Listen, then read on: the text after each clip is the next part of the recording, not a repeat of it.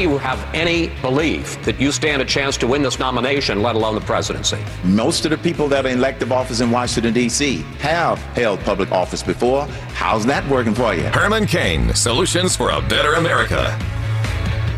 This is your host, Herman Cain. Thank you for joining us. Because we're going to tell you the truth. We're going to give you the facts because we want you to be better informed to help make this a better United States of America. Breaking news, breaking news every day with Herman Cain and the most connected man in Washington, Jamie Dupree. Jamie Dupree is not in D.C. As usual, how you doing, Herman? I'm great. I, I, just got an email from the guy who works across the hall from me in the Senate side of the Capitol. Yeah, uh, works for CNN, and he, it's the subject line is, "Hey, stranger, where you been?" Because I haven't been there in a while, and probably won't get back there for another few weeks. So it's good to be uh, here in Atlanta with good. you, and uh, it's been a uh, a wild last few weeks, that's for sure. As I yes. sort of I I was disappointed today in my hotel that they didn't follow the lead of the Texas hotel and have the the uh, waffle iron that's in the shape of the state of Georgia to help me remember where I was in the morning. I think that should be mandatory at every hotel around the country to help you figure out where you are. So oh, Super. Tuesday's finally here. I feel like the kid who's uh, finally, uh, you know, after all that time of worrying about what I was going to get for Christmas, finally we get to have the voters give us their verdict today. There's 11 right. states for the Republicans, Yep. slightly different 11 for the Democrats. You know, I look at it this way. Uh, yes, uh, in one sense, there are 11 different elections today, and of those, we'll say that Trump wins that many. You know, maybe somebody else wins, whatever. That'll be the headline tomorrow. Same thing with Hillary Clinton and Bernie Sanders. But the delegate math will be just as important too. And the weirdness about the delegate math is, for example, for the Republicans, there are seven states tonight that not only will they have a pot of delegates that will be awarded to people based on their statewide results, but there's a pot of delegates that go for every one of their congressional districts in their state. So you add those up, and there's 83 different congressional districts in which three Republican delegates are available. Usually, two will go to the winner, one to the person who's number two. So that means, in a sense, we're looking at 94 different elections. These are not who's running for Congress, but it's the, the, the, the results as pared down in those congressional districts. So think of that. There's really 94 different contests tonight for president in 11 states for the Republicans, and that's how they will help divvy up the, uh, the delegates tonight. Almost 600 delegates at stake. Uh, that is, uh, uh, and, and the, the biggest chunk in Texas, 155. So more than a quarter come from there, and that's why it's so important for Ted Cruz to not only win in Texas, but win a number of those congressional districts as well to try to limit Donald Trump tonight.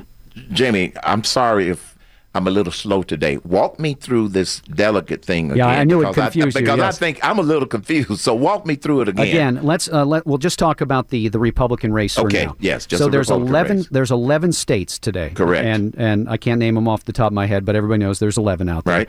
And s- seven of the states actually award delegates in two different ways. One, based on your statewide results, and two, by the results in the individual congressional districts. Ah, So okay. take your state, your home state of Georgia here. Right. There are, I think, 76 delegates available today.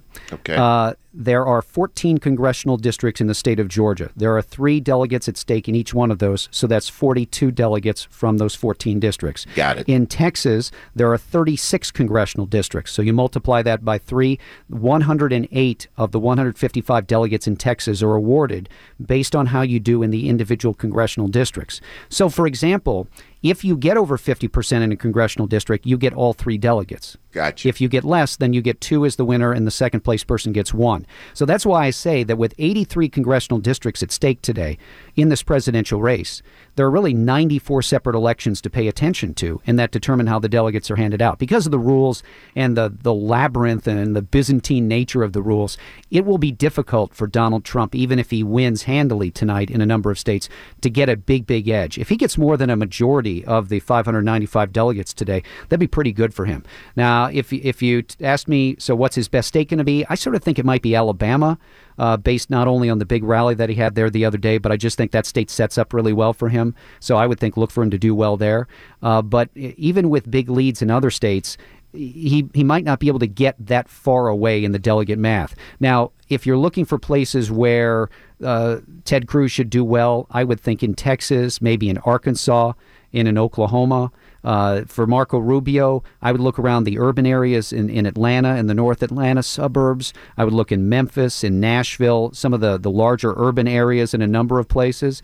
And then also Minnesota, maybe. Actually, Rubio is going to Minnesota today. Minnesota has a caucus tonight, but it doesn't start until 7. So he's doing a rally up there today on Super Tuesday to try to get some support. That has not been a strong place for Trump at this point in time.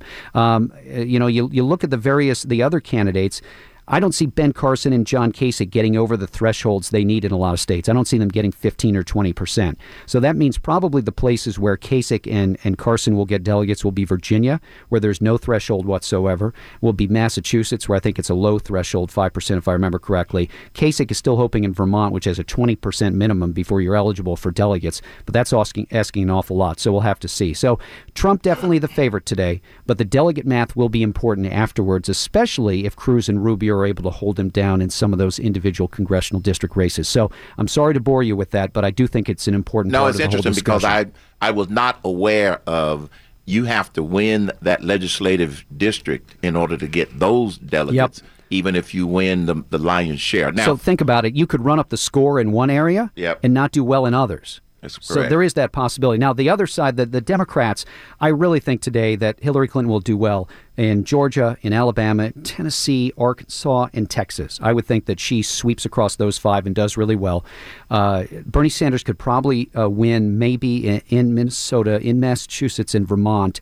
Virginia, I bet, goes to Hillary Clinton. So tonight should be a big step forward for both Hillary Clinton and Donald Trump. But as I always say, it's like we say about football. They play the games for a reason. Yep. Uh, the odds makers don't always win, and we'll see what happens tonight.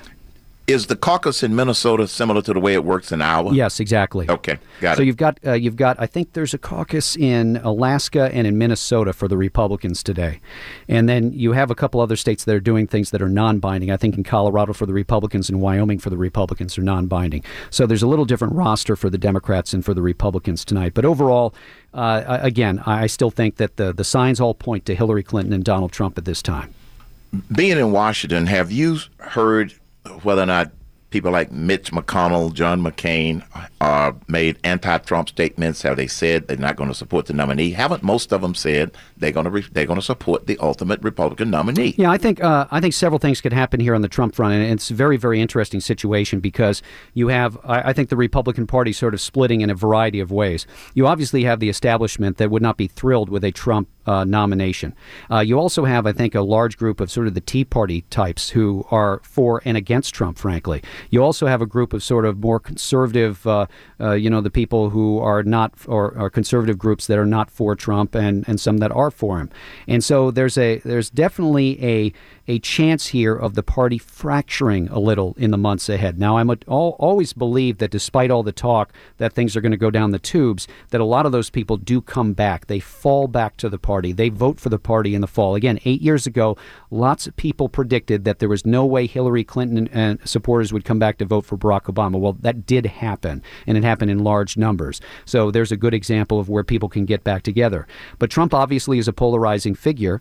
Uh, I would look for the the congressional leadership and individual lawmakers who tend to be in safer districts to just sort of stay mum about Trump for the most part. There are some who I would not characterize as being in the establishment, uh, like the senator from Nebraska, Ben Sasse, who's a big Tea Party guy who has come out very strongly against Trump and even talked about voting for a third party. I would look for more of those people to surface as well. You know, I think we're having a little battle for the for the direction of the party and for the heart and soul of the party here. Yeah. And um, uh, and, and I think it's playing out on radio and talk radio. It's playing out uh, uh, inside the Republican Party. Some of that will be papered over, and people will get on board. Uh, but some there will be lasting bruised egos. That's usually the way these things work. Now, whether it leads to uh, uh, us having the, the creation of the Whigs or, or other parties that might fracture out. You know, for example, so a lot of the Tea Party guys in the Congress have been very quiet about the presidential race so far. Right. A lot of the Tea Party guys like Ted Cruz. And there are some people in that Cruz arena that don't like Trump at all. Now, I still believe a lot of them would come back if the if the choice were presented to them in November. It's either Trump or Hillary Clinton. They would vote for Trump. Uh, but I do think we're seeing some obviously disputing that with the the never Trump hashtag and more right now.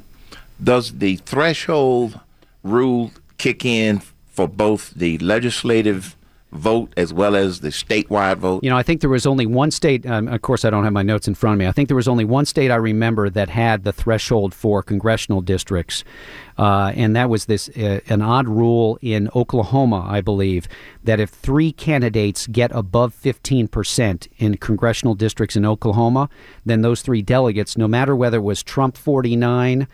Cruz 17, Rubio 16, three of them above 15, they all get one delegate from I the see. three.